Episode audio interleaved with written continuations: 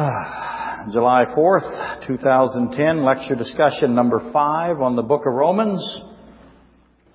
You find my most holy dry erase marker so we can get rolling here. This is number five again on the book of Romans. Oh yes, kids, you're dismissed.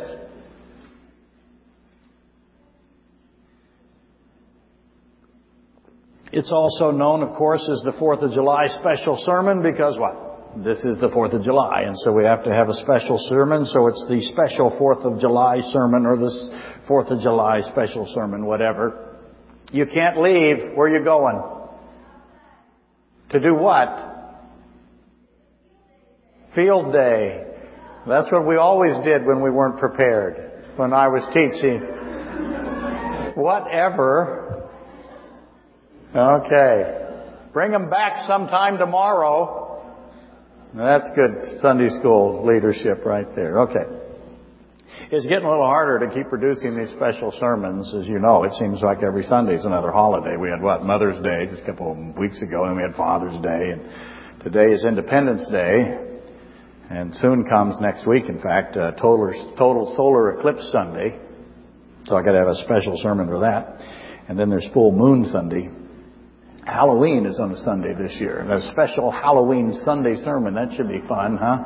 I can't wait for that. Maybe, maybe because we're now in the evenings on this Bible study, some kid will try trick or treating. We could lure them in.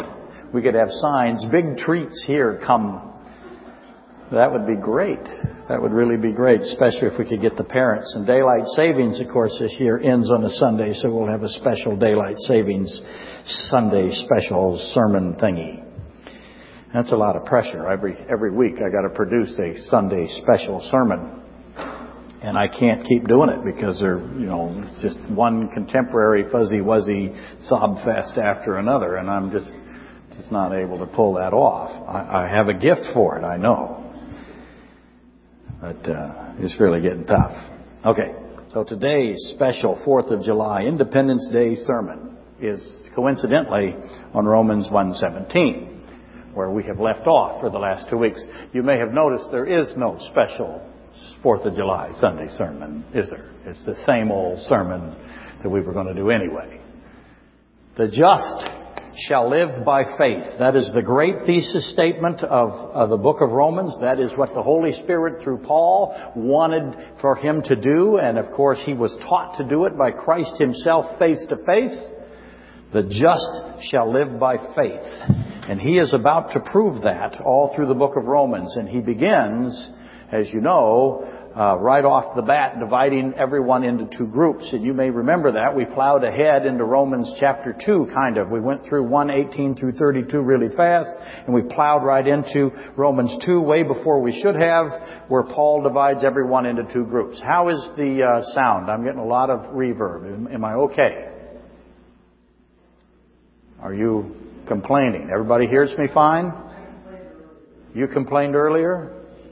Okay. Well, good. If she fixed it, then it's good. And I'll just, this is one of the first times I've been hit in the face with it again. Okay, again, we plowed ahead into Romans 2, and Romans 1, 18 through 32, and Romans 2 is where Paul divides everyone into two groups. Um, essentially, he divides them into the Jews and the Gentiles have to erase the board from last week a little bit. Let me put the thesis statement back on there because I didn't remember, didn't want to do that.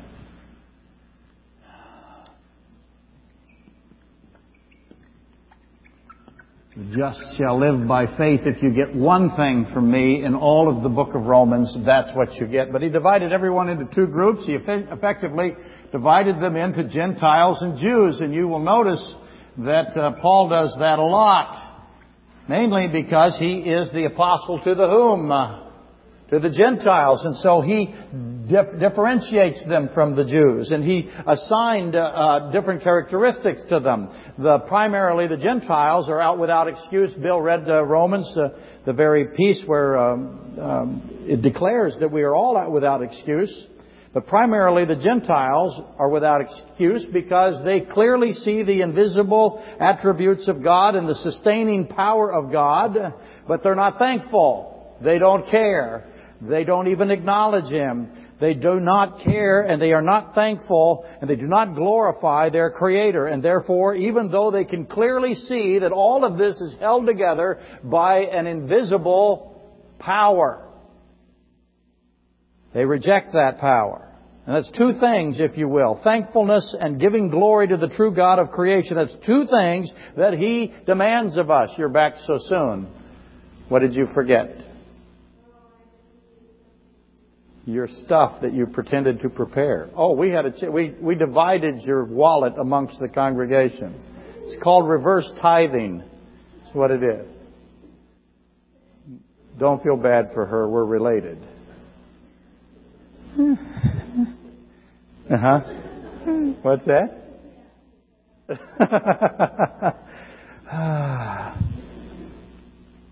okay, where was I?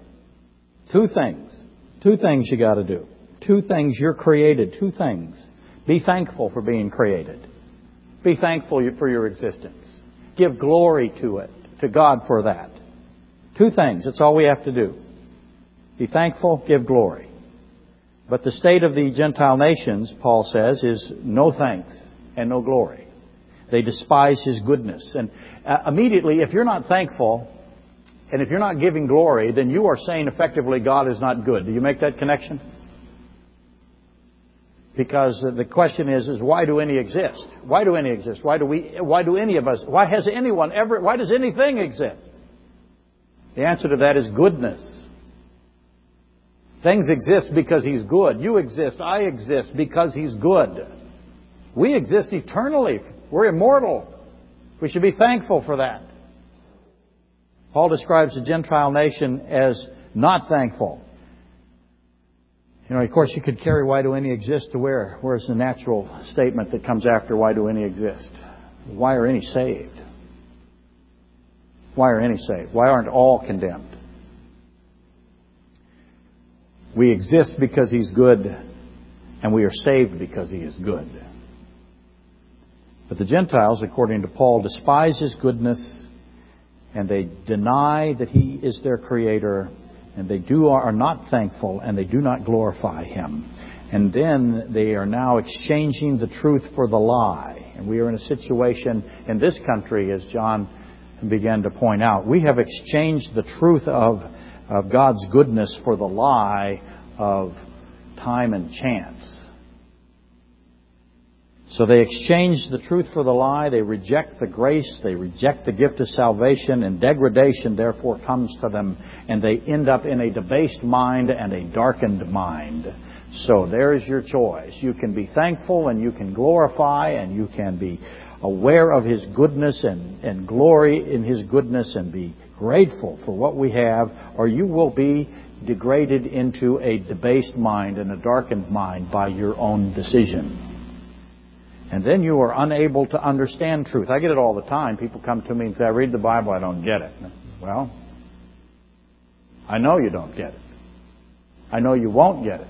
First, you have to what?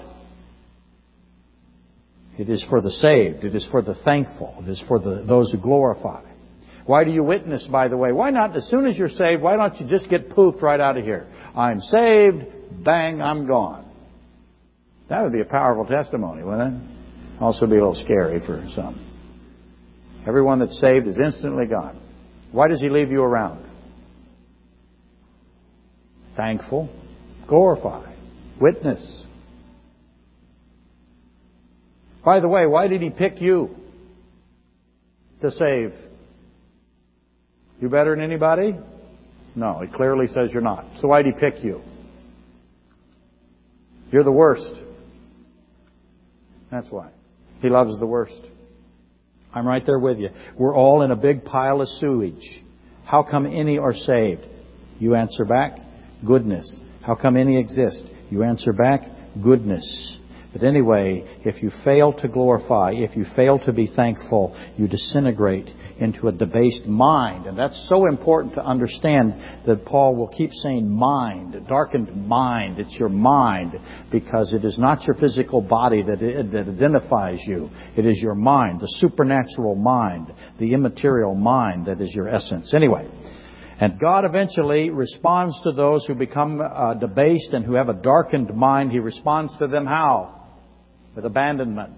And there is your lesson of the Pharaoh, right? In Exodus.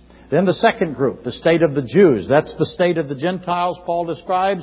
Then the state of the Jews. The Jews, they were given the riches of a special covenant privilege. They knew everything. They had the scripture, they had prophets, they had, they had, if you wish, uh, revelation that was extraordinary. They had miracle after miracle.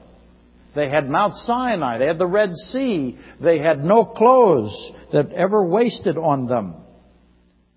They were fed from heaven. They had the pillar of cloud. They had the ten plagues. They had everything.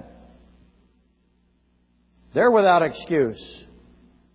They were given the scriptures and the prophets, and they had themselves, give, God came to them in the flesh, walked among them in their midst, God Himself. And they killed His prophets and they rejected Christ, Matthew 12. Jesus Christ, God in the flesh, the I am, the Lord God Almighty, stands before Israel, Matthew 12, and is not received, is rejected, and instead they seek to kill him. Notice how I say that. They seek to kill him. Can you kill God? Give it up. You're not going to kill God. It is, it is biblical illiteracy to say that the Jews or the Romans killed God.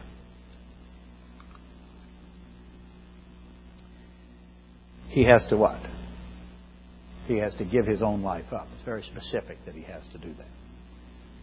But anyway, the Jews, all of that revelation, still hate the truth of salvation by grace alone through faith in Christ alone. The invisible God became visible. You really get the irony of that. He says to the Gentiles, the clearly seen, the invisible is clearly seen. What he means by that, if you look around at the creation, at the large and the small, as Bill said, if you looked out there and saw the large and you saw how small the, the quantum physics of it all and how it was held together, how it worked, then that is the attributes of God, His sustaining omnipotence, His sustaining power, and the invisible of God is clearly visible in His creation, and you are without excuse. That's the Gentiles. But the Jews actually had God standing there physically. He added humanity and took physical form. They didn't have to guess at anything. They had everything laid out for them, and they still reject Him. The invisible God became visible, walked among them, and was clearly seen, and the Jews knew Him not. John 1.10. So there's your two groups, right? Both of them without, that's the without excuse group. Both are without excuse. You're in one of those groups. Pick one.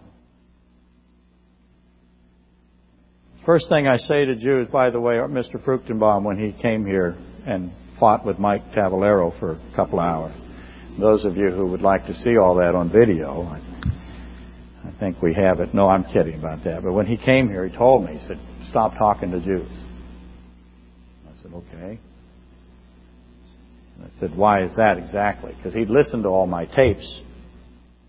And um, Okay, not all of them, but a couple of them at least, and he'd listened to them and he found out that I was stealing his material. And he thought it was interesting, but he told me to stop talking to Jews, and I said, uh, well, the first thing I say to Jews is that uh, you had the invisible made, made visible in front of you and you rejected him and you're blind.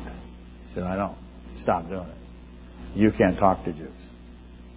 I said, why, really? No. And why can't I talk to Jews?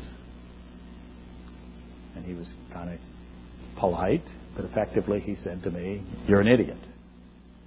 If you run into one, have them call me. All you'll do is mess it up. And I put a lot, a lot of thought into that, and I realized ultimately that he was right. If you're a Jew here today, I'm not talking to you, you're in this group. I'm talking to the blind, dumb Gentiles, which is me. I can do that really well. I can identify with them. It doesn't mean you have a different covenant if you're in this group because all of us are saved by one way. That's called dual covenantism, by the way. You'll find some preachers that believe all Jews are saved um, because they have a covenant relationship. No, they don't, in that sense. All Jews are saved the same as all Gentiles are saved. God is impartial. We are saved by faith through the blood of Christ. Both before and after the cross. The cross is in the middle. Some look forward, some look back. but we're all saved by Christ. Okay? Anyway, the Jews became blind and hardened and treasured up for themselves wrath boasting instead in salvation by works romans 2.23 they were so proud of their system of salvation that they boasted in it and the name of god because they boasted in their salvation by works their salvation by rules salvation by what they could do salvation by the hands salvation by the laws that they pretended to keep God is therefore blasphemed among the Gentiles, it says in Romans 2.24. In fact, God says it this way, The name of God is therefore blasphemed among the Gentile because of you, he says to the Jew. So if you have a salvation by works, a salvation by deed, a salvation by rote or rule, he says you are blaspheming me. Romans 2.24. Which means you're witness is useless to him. Trying to say the only witness that is valuable is salvation by grace. The just shall live by faith. I forgot my period. That's what's going on in Romans, right? That's where we have been. That's essentially where we left it off last Sunday. And why did we repeat it today? Because we have a visitor. It's all for, for them. No, because you guys come and go during the summer, and if I don't do it, I lose most of you, and I don't want to lose you. If I get all of you there, where's there? The throne of Christ. All of you saved. It's not my responsibility in that sense, but if I get you all there, what do I get? That's right, a prize. I do. I get I get Skittles, yeah. I get some kind of I get a camera. Did I ever tell you the story about a young man named Sullivan? I can't remember his last name. It isn't the mayor's kid, but he invited me to training union at Wednesday night downtown at the Baptist Church where the Penney's building is now. And I went because I was so excited. He was a popular kid and he wanted me to go and I was really happy about that. And I went there to find out what? He wanted a camera. He got the, whoever invited the most kids got a camera. I was worth about one fifteenth of a camera to him. But I went. Okay, where am I now? A little rummy today, can you tell?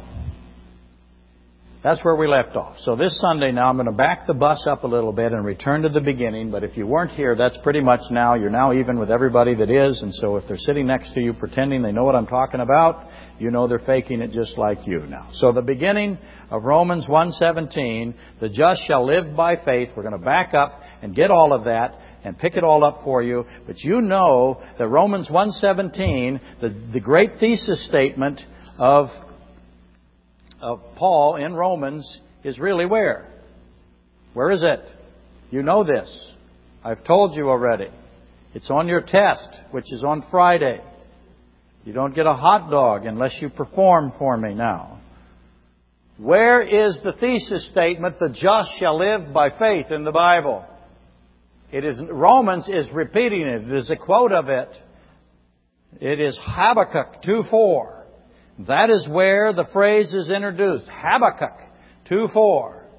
I always wanted to name, Lindsay and Eric are getting a puppy, but um, I wanted to have a dog, and my choices were Zerubbabel, because I really wanted to watch Eric and Christopher say Zerubbabel. My other choice was Habakkuk. Thought that would be cool too. But anyway, Habakkuk 2:4. Why am I saying this stuff? Because today I'm clearly tired. Habakkuk 2:4 is where the phrase is introduced. Paul is taking it out of Habakkuk and putting it in Romans, putting it after he talks about the Gentiles and the Jews being blind and debased and in great and without excuse and facing wrath and facing judgment. He says, the just shall live by faith, and he brings up Habakkuk. And just spelling Habakkuk, there's two three K's in Habakkuk. That's why if it's ever on Bible word search, you can always figure it out. What else has three K's? Habakkuk 2.4. The great verse that he uses in Romans 1.17. Also uses it Galatians uh, 3.11 and of course uh, Hebrews 10.38, I believe. I hope. Check me. Isn't that right? Good. Anyway, First mention, if you will. That's where the phrase is first mentioned. Notice how I say that. The phrase is introduced there, not the principle. The first mention of the phrase. See, Paul is going to say to you really quickly right after this that the just shall live by faith is what was given to Abraham in Genesis 15 and 12, right? But the first mention of the phrase is Habakkuk. And John, of course, in Revelation 13:8 says, "The just shall live by faith," predates the created order. The created order including time. The created order is space, matter, energy, and time, and it predates that 13:8 of Revelation. So John will tell you that before God made time, He made the just shall live by faith. And it was given to the eh, given to Abraham in the Abrahamic covenant. So it's way far uh, uh in front of Habakkuk. Nonetheless, as I said, the first mention, not the beginning of the principle, but the first mention of the phase is Habakkuk 2:4. So we've got to do what? In order to understand Romans, what do you got to do now? You got to read Habakkuk. If, let me say this as strong as I can, if you think you have read the book of Romans and you have any idea what it's saying, you are in trouble unless you are an expert in Habakkuk. And we're going to invest Habakkuk. It's very important to do so. Any study of Romans that ignores Habakkuk is not a study of Romans, nor should any study of Romans ignore Genesis 15 and Genesis 12. Okay. Habakkuk does something similar to Romans. We had expected. What Paul does in Romans and what's happening in Habakkuk is very similar. I have two groups in Habakkuk. And he gives us characteristics. Remember, I'd always say last week or a week before, I lose, I lose track a little bit, that if there's a just, then there's an unjust. And if they shall, if there's some people that are living, then there's people that don't live, that die. And then if there's a by faith, the, the, the just shall live by faith, then the converse must be the unjust shall die by works. And that, by the way, is profoundly true. And every time a Jehovah's Witness comes to the door and explains to me that that uh, salvation is a works-based system, I go right here, among other places, and annoy them with both this and the deity of Christ. Now they have red paint somewhere on my house where I can't see it. They don't come as often. Anyway, Habakkuk does the same thing. Habakkuk separates, makes a contrast between the just and the unjust, and living and dying, and faith and works. And that makes a perfect sense because Paul is using it to explain his principle in Romans, right? And Habakkuk gives us the characteristics of the unjust who die, and that's very important to us. In fact, Habakkuk gives us a type, and uh, as you know, I am somebody who believes that you must study the types. You must study them. You have to know that the Ark of the Covenant is a type of Christ. You have to know that it went through Israel. It was carried among Israel. It had inside of it the law, protected the Israelites from the law. Anyone who saw the law was uh, was uh, uh, immediately consumed by it. You all saw the movie, right? If you were Jews. So through Israel, with the law inside of it, it, it covered so that they couldn't understand, lifted up on poles. So they didn't know what the ark was. It, all they knew was it protected them from the law. It, they knew that it walked amongst them. And it was hidden. Well, that clearly is Christ. So you have to understand your types and your symbols of Christ. You have to understand how they all fit together. Critically important. Those who, who neglect the types uh, neglect the context of the New Testament. So, Habakkuk prophesies, so we're going to study him a minute. Uh, he prophesies during the final time of the uh, Assyrian Empire. So the Assyrians were overrun by the Babylonians. Are you giving the baby up? Okay. Okay, if, if you're going to take the baby, you take the diaper. That's the rule. Isn't it the rule? See, I know that. You ever see me take the baby? You ever? Ever. Can't take the chance. Not, ooh, you're always thinking. Now that the baby is being dealt with properly by the father, well done, Joy. All women get. Yay. Is that his first time, by the way? No. Okay. That's cool. And I see Anna just gave that baby up so fast, it's incredible. Oh, there's a picture of Anna trying to steal the baby from last week that Ken and Cindy took. And if you, you ask Lori to see it, it's really very funny. okay. Habakkuk gives us a type of the unjust. He makes them the Babylonians, obviously. He also gives us other types. He gives us the apostate Jews as well. He does the same thing. He separates them into these two categories and becomes very important to lay them alongside of Romans 1 and 2 because you begin to get the picture of what the just shall live by faith actually means. And Habakkuk, he was a prophet during the final time of the Assyrian Empire, which is where now? Where's the Assyrians now? That's Kurdistan. You can say all you want about the, the war, if you wish. They're now nine years in Afghanistan. This is Independence Day. We should be very thankful for these men. But uh, the George Bush administration uh, freed the Kurds. Freed the Kurds. That's the Assyrian Empire. They were under the control of the Babylonians, and he cut them loose. They are now free. Kurdistan is Assyria. And Isaiah 19 says, if you heard me say many times, at the end of the age of the Gentiles, he will reestablish this highway between Assyria, Kurdistan, and Ethiopia, or southern Egypt, that goes through Jerusalem. So that is a great prophecy that uh, Kurdistan, or Assyria, would be finally free at the end of the age. And they are free. You think that's an accident? I don't. I think they knew what they were doing, by the way the American military. And good for them. Great glory for what they have done.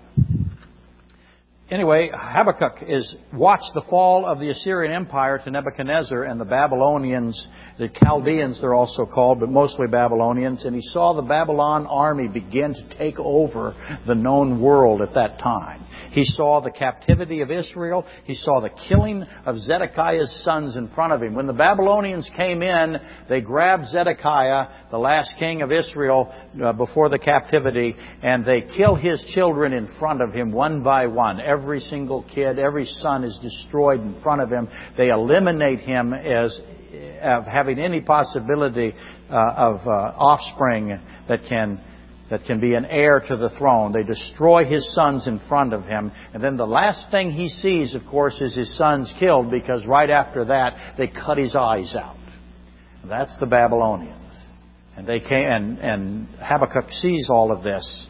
The last sight of Zedekiah, the Israelite uh, king, the last sight that he had was his son slaughtered before him. And Habakkuk was there as Israel was carried away by the Babylonians, by the Gentiles. And what did he do when he saw it? He complained. He didn't like it. Who did he complain to? He complains to God. And that's where we are. He didn't think that uh, the two groups were without excuse. In other words, Habakkuk did not see equality in the state of the Gentiles, or in this case the Babylonians, and the state of the Jews. He didn't see them as both being without excuse. So he asked God questions, and questions that, by the way, we always ask. Admit that you ask it, because you do. How do I know you ask these questions, the questions of Habakkuk? How do I know you've done it? How do I know you've done it recently? Because I've done it. And I assume you're guilty like me. But we ask these questions, the Habakkukian, if you will. That's my own thing. That was really kind of funny. I worked on that and everything. You know how hard it is to say Habakkukian? Oh, that's not easy. Good. Thank you for. I had to force you to laugh. That's never. That's discouraging, but I'll take it. So you have to ask yourself, which one are you? Are you the Babylonian? Are you the apostate Jews? Are you Habakkuk? There's not really two choices. You have to find yourself in the story today, and so do that when you're reading Habakkuk. Know that you're here somewhere. So we're going to read Habakkuk now together. So go to Habakkuk. It's on page 1318 for those of you. That's a joke. Thank you for laughing, both of you. Habakkuk, uh, help you out, right? Help you out. Micah, find Micah. Then you got Habakkuk. I'll wait for you because it's very important. You're in the story. If you don't have a Bible, raise your hand and the elder will come immediately and give you his.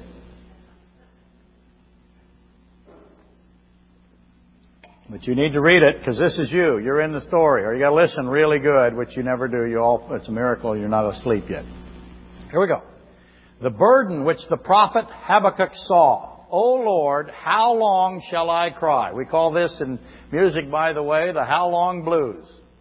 How long shall I cry and you will not hear? What did he just say to God?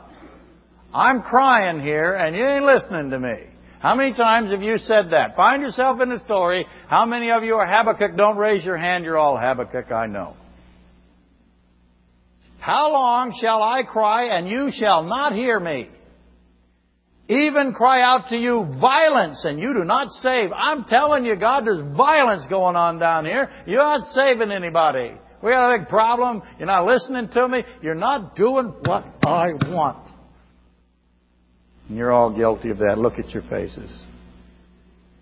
I'm going to film the audience so you can see how guilty you look. I don't look guilty because the camera will be above me. Why do you show me iniquity?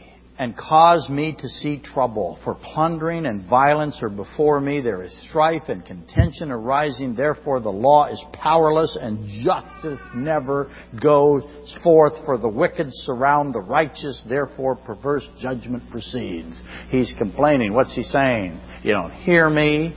We got violence everywhere. You're not doing anything about it. You're not saving anybody. There's no justice here. The wicked are prevailing. Why do the wicked prevail? Why do the wicked prosper? What's he saying? It's God's fault. How's Habakkuk doing theologically now, doctrinally? Not good. And God answers him. Why does God answer somebody who says stuff like this? Will God answer you when you say stuff like this? You know, what will be the answer? Whop you upside the yeah. It's, biblically illiterate, isn't it? But God answers. Some of you have uh, headings: the prophet's question and the Lord's reply. Look, he says. Now, basically, I'll help you out here a little bit. Habakkuk is talking about the state of Israel. The state of Israel is a mess, and he's watching this. He's watching the unjust do. They're they're prospering. They're thriving. There's no justice. There's, it's just awful. And he's not, God's not hearing him. So God replies to him and says, Look, what's that mean? I heard you. Look among the nations and watch and be utterly astounded. You think I'm not going to move? Be utterly astounded. I'm going to move. For I will work a work in your days which you would not believe, though you were told, it were told to you.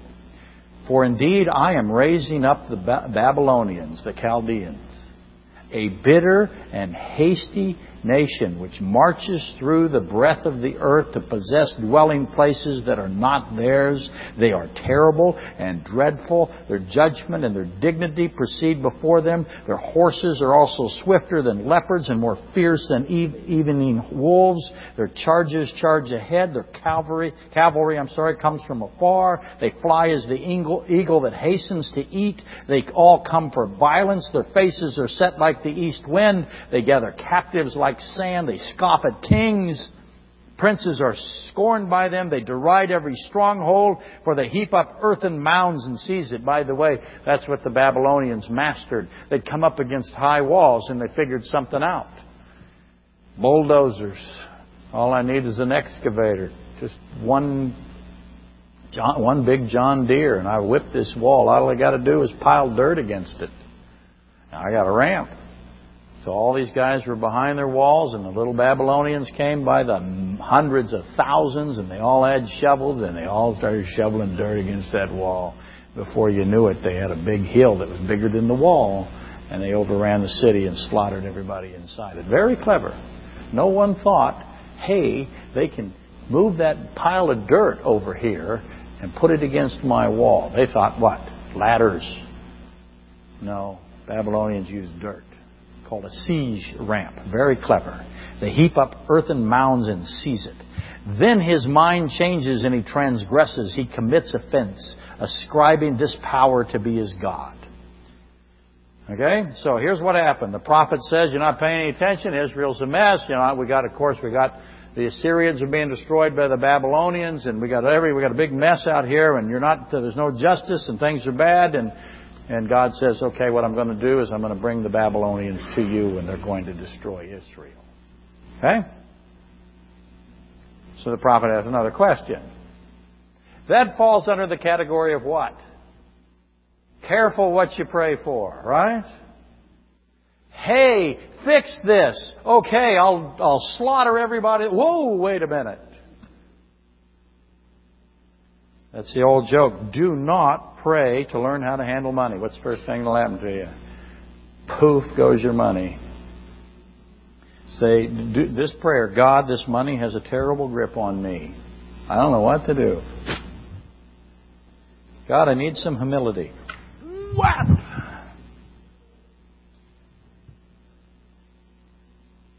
Here's the second question. Now, Habakkuk just found out that God is going to raise up the Babylonians and send them towards Jerusalem, send them towards Judah. So has another question now. Are you not from everlasting, O Lord my God and my Holy One? We shall not die. What's he saying? Babylonians are going to kill every one of us. This isn't good. O Lord, you have appointed them for judgment. O rock, you have marked them for correction. You are, you are of purer eyes than to behold evil and cannot look on wickedness. Why do you look on those who deal treacherously and hold your tongue when the wicked devours a person more righteous than he? And that should stop you right there. Why do you make men like fish of the sea, like creeping things that have no ruler over them? They take up all of them with a hook. They catch them in their net. They gather them in their drag net, and therefore they rejoice and are glad. Therefore they sacrifice to their net and burn incense to their drag net. Think about that a second. I have a fisherman that's gone out there. He's caught a lot of fish. This is the Babylonians. They caught a lot of fish in their net. And what do they do? They worship the net they think the net's what? Powerful. They're, they're lighting incense. They're, they're sacrificing to the fishing net. That would kind of be like there was a story. It's a wonderful story about the uh, uh, an Aborigine tribe. I'm not sure where it is, but it was uh, during one of the wars, and the uh, uh, Americans came in and they brought in a big C-130 or the equivalent. I'm not sure if it's a World War II story or not, but it's very famous, and it's even got a term named for it, and escapes me now. But uh, they brought, uh, they landed a big plane. They came out and they gave food to these uh, Aborigines, and um, the Aborigines were really excited about that. And then they took off and left. And what did the Aborigines do then? They created carbon images of the airplane, and they tried to bring the airplane back, and they worshiped the runway and everything that the American troops had brought them, not knowing that these were just human beings. Well, this gives you a similar thing. Here I have a people who are worshiping the net that they catch their fish in, and their fish, of course, would be other human beings that they killed. So what are they really worshiping? They're worshiping their power to kill people. Shall they therefore empty their nets and continue to slay nations without pity? That's a very important verse. We'll get back to it. Chapter 2. I will watch, my, I will stand my watch and set myself on the rampart and watch to see what God will say to me, what He will say to me, and what I will answer when I am corrected. Then the Lord answered me and said, Write the vision, make it plain on tablets, that he may run who reads it. For the vision is yet for an appointed time, but at the end it will speak and it will not lie. Though it tarries, wait for it, because it will surely come. It will not tarry. Behold the proud, his soul is not upright in him, but the just shall live by faith. So, he has two questions, the prophet does. Two questions. And I realize there's a lot here, and it's, it's uh, a lot to contemplate and to filter through, and, and it can be difficult to correctly understand what's happening and why he said different things there, and, and we can't pick it all up. I, I don't believe in, in the time that we're going to go through Romans, but at least I want you to notice a couple of things that are critically important to understanding Romans. Habakkuk is not happy. He's not happy. Why do you neglect justice? Why don't you listen to me? Why do the wicked prosper? Why don't you act? He begins with the how long blues. How long am I going to have to sit here and watch all of this evil? Why don't you hear me? Why don't you do something? Okay? And perhaps, as I said, you've likewise complained to God in a similar manner. You have asked God to do what you want, to do your bidding. You want God to be uh, an organ grinder monkey. You're going to grind the organ and He's going to dance, right? Do you think there's any possibility that's going to work out for you? So find yourself in this story. Are you ever Habakkuk? If you are, not good. Habakkuk, Habakkuk 1 2 is by far the most common accusation against God. I get it all the time from people who things aren't going well, and they say to me, God doesn't act, and God doesn't listen, and God doesn't do what I want, and God permits evil. Bad things happen to me. Why are bad things happening to me? I am a what? I'm a righteous guy. I'm a good guy. Every, I'm really good. Bad things are happening to me. Why do bad things happen to good people and I'm a good people and God doesn't care about me or the good people? God has left the room. I get that all the time. God wound it up, stuck it there, and walked away. He's not even paying attention. He's walked away. God is unfair. God is unjust. Evil's going to triumph. God won't do anything about it. Oh, he probably can't do anything about it. That's how they conclude in their anger. And on and on and blah, blah, blah. It goes. All of the above. By far, it's the most repeated universal denouncement, complaint made against God. And ultimately, as I said, it always results, it always concludes at the same place. Eventually, they all go to the same place, and that is God is impotent. He doesn't have any power. Couldn't fix it even if he wants to. He's unjust. He doesn't care. Doesn't care whether wicked wins or good wins. He doesn't care. Which means what? They just declared God evil. That's what Habakkuk has done. He's declared God to be evil. Do you follow that? And you recognize this because I hold you captive here at Cliffside. I don't give you any food until you listen to the sermon. It's an old trick, but we're using it every Sunday. You know that this complaint of Habakkuk is the essence of what in the Old Testament? Please, somebody yell this out for my morale. That complaint of Habakkuk is the God is evil, God is impotent, God cannot solve sin, and He won't because He can't. Sin is a result of free will, and there is no solution between free will and the omniscience of God. That is the essence of what? Matthew 4. The testing of Christ by Satan in the wilderness. That is what's going on in Matthew 4. That is a reflection of Genesis 15 and Matthew 26, 36, which is Gethsemane, right? The solution to sin is in Matthew 4.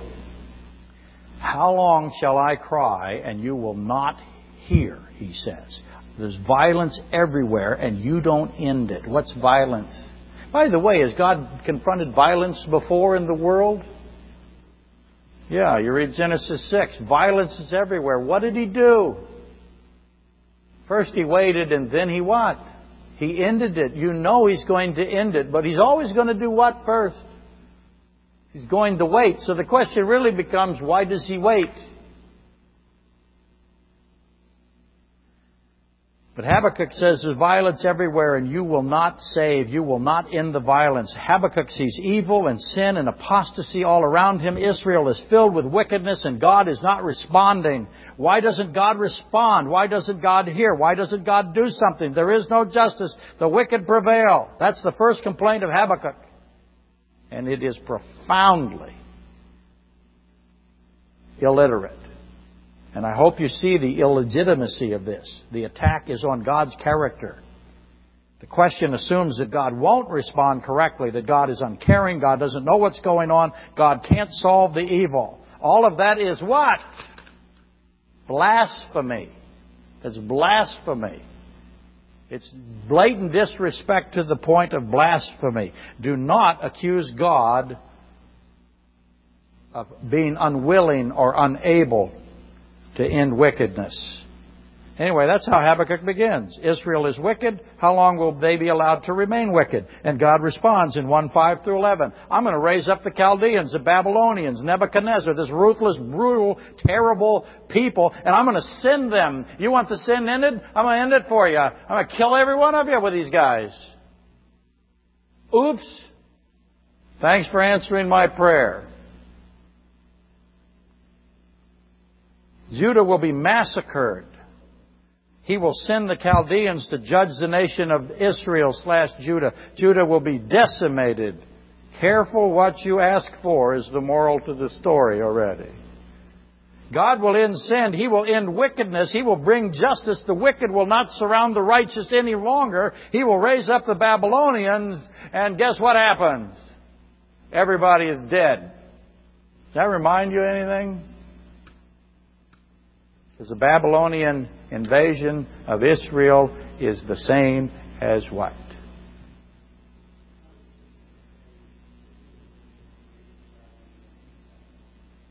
The Assyrians. Yep. Mm-hmm. Mm-hmm. Judah was saved by that famine, by the way, on the Assyrians. That's, Mike's bringing up, but that's for the people that listen by CD because they can't hear you when you make fun of me or make faces at me. They don't know. I have to help them. But they, the wicked will no longer surround the righteous any longer, and a great destruction will come upon them, is the book of Revelation. It is the tribulation. So everyone that cries out, please God, end the wickedness, end the wicked ones, end sin. What are you asking for? You are asking for judgment. You are asking for the tribulation to come. And, and what happens there? He's going to raise up the Babylonians. It's not a good thing. How long will you wait, O Lord, assumes that it is not good that God waits. It is good that God waits. He waits. There's a bunch of little babies in here. Those are eternal, immortal beings. It is good that He waits. Because when He stops waiting, what do we have? We have terrible, terrible destruction. Terrible. So now the prophet realizes, okay, this isn't the way I thought it would all come out. So he changes his question. He has a new question. Essentially, he asks, what about the Abrahamic covenant? What, what about Abraham? You can't destroy us because you promised, that you're everlasting. You promised us that we were going to be a, a, a kingdom forever. You promised us that, that Abraham's seed would never end, that there is an eternal Israel, Davidic covenant. You promised. What about the Davidic? What about the Abrahamic covenant? You are the everlasting God. Israel cannot die. Israel cannot end.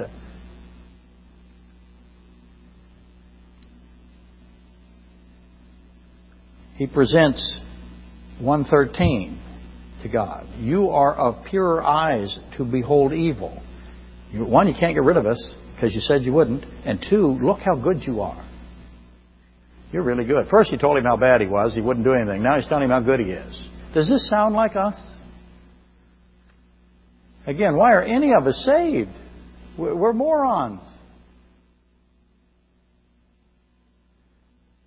Why do you look on those who deal? You can't look on the wicked.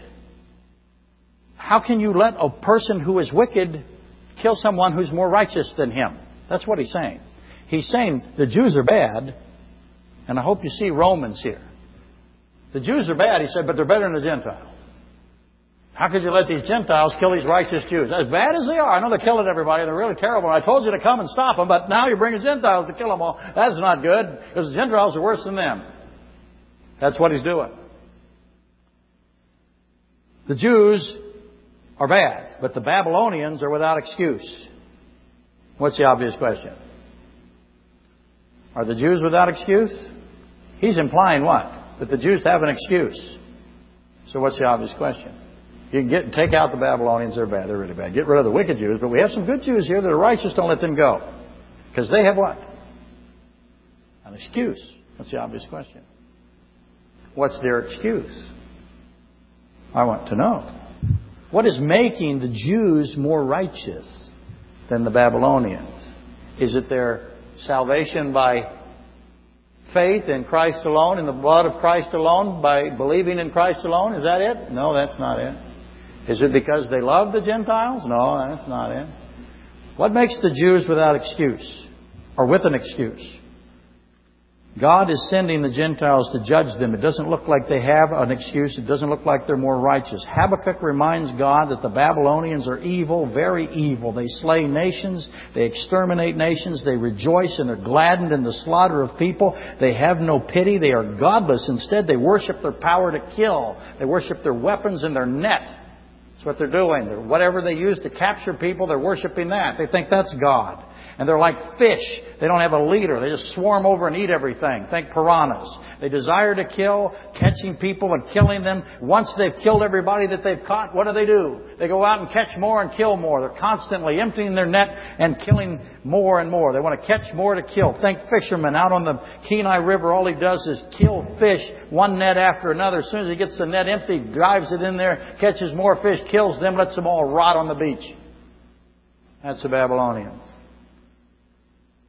And so Habakkuk is saying, this isn't good. How is this right? And Habakkuk asks that question, and then he says, I'm going to stand on the ramparts, I'm going to watch, and I'll see what God will say to me, how God will correct me. Because what's he know? He knows it's a bad question. He knows he's going to get corrected.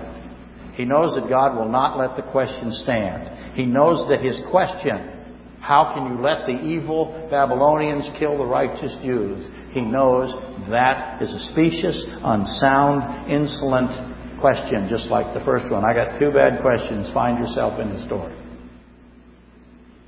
He knows that God will not let it stand, but how long will Habakkuk, but how will Habakkuk answer God's rebuke? What will Habakkuk say? And then there it is in 2 2. Then the Lord answered me. And what did he answer? He answered 2 4.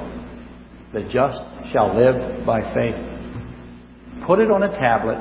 Let everybody who can run see it and have them run through the nation of Israel screaming, the just, the just shall live by faith. That's my answer. How can I let the Babylonians kill the Jews, even though the Babylonians are evil? Why did I raise up the Babylonians or the Chaldeans? Why did I bring Nebuchadnezzar? He calls him my servant. By the way, Nebuchadnezzar ends up writing scripture.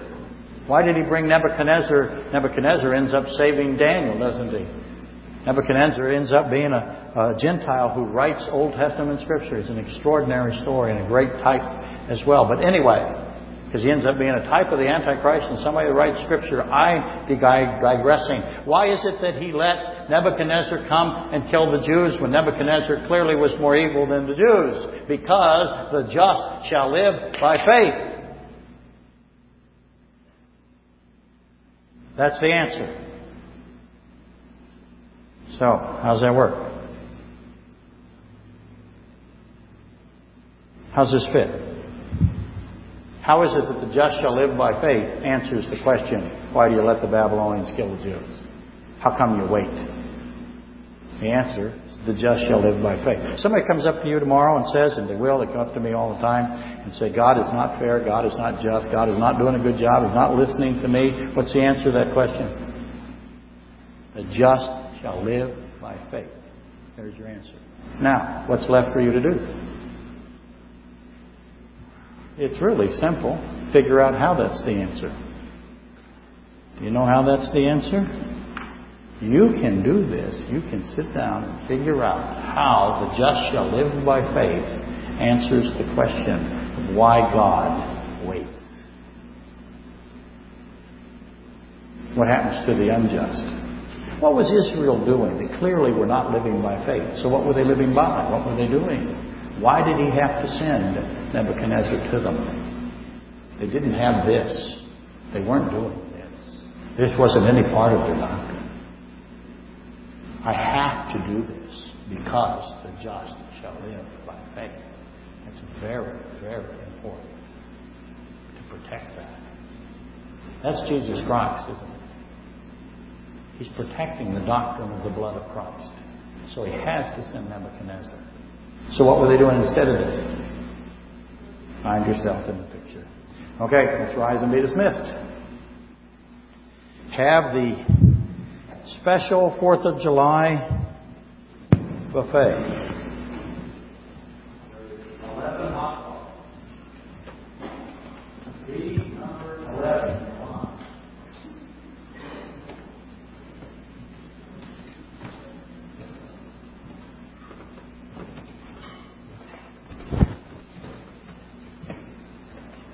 The last song is His Name, His Name, page 39.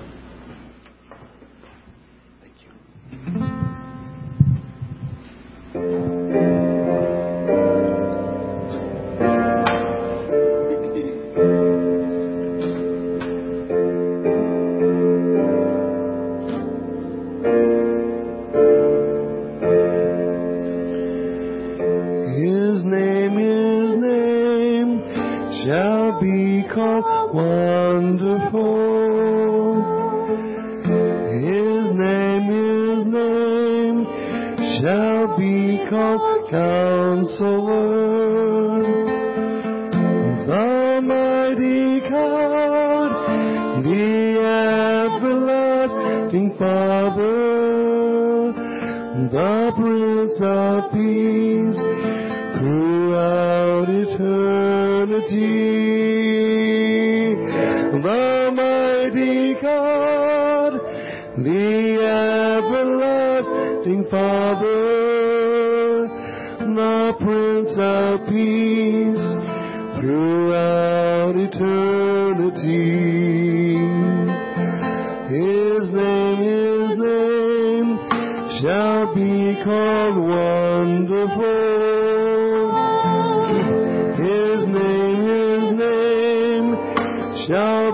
hope, counselor.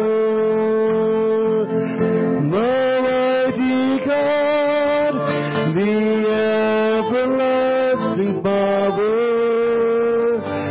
the Prince of Peace, throughout eternity.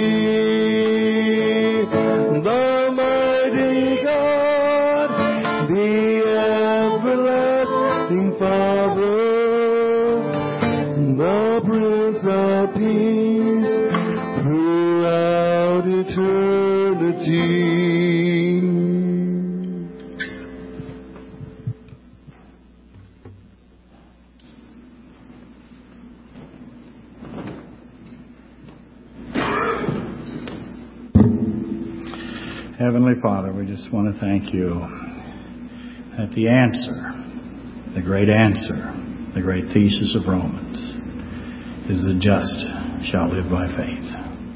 Help us understand the totality of that, the power that is there.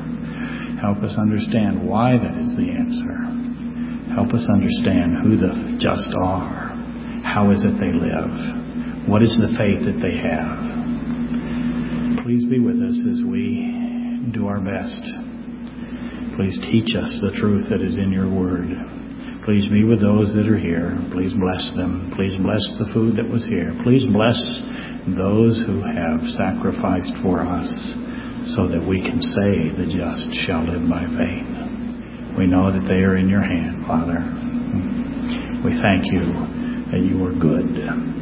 In Jesus' name we pray. Amen. Okay, hurry.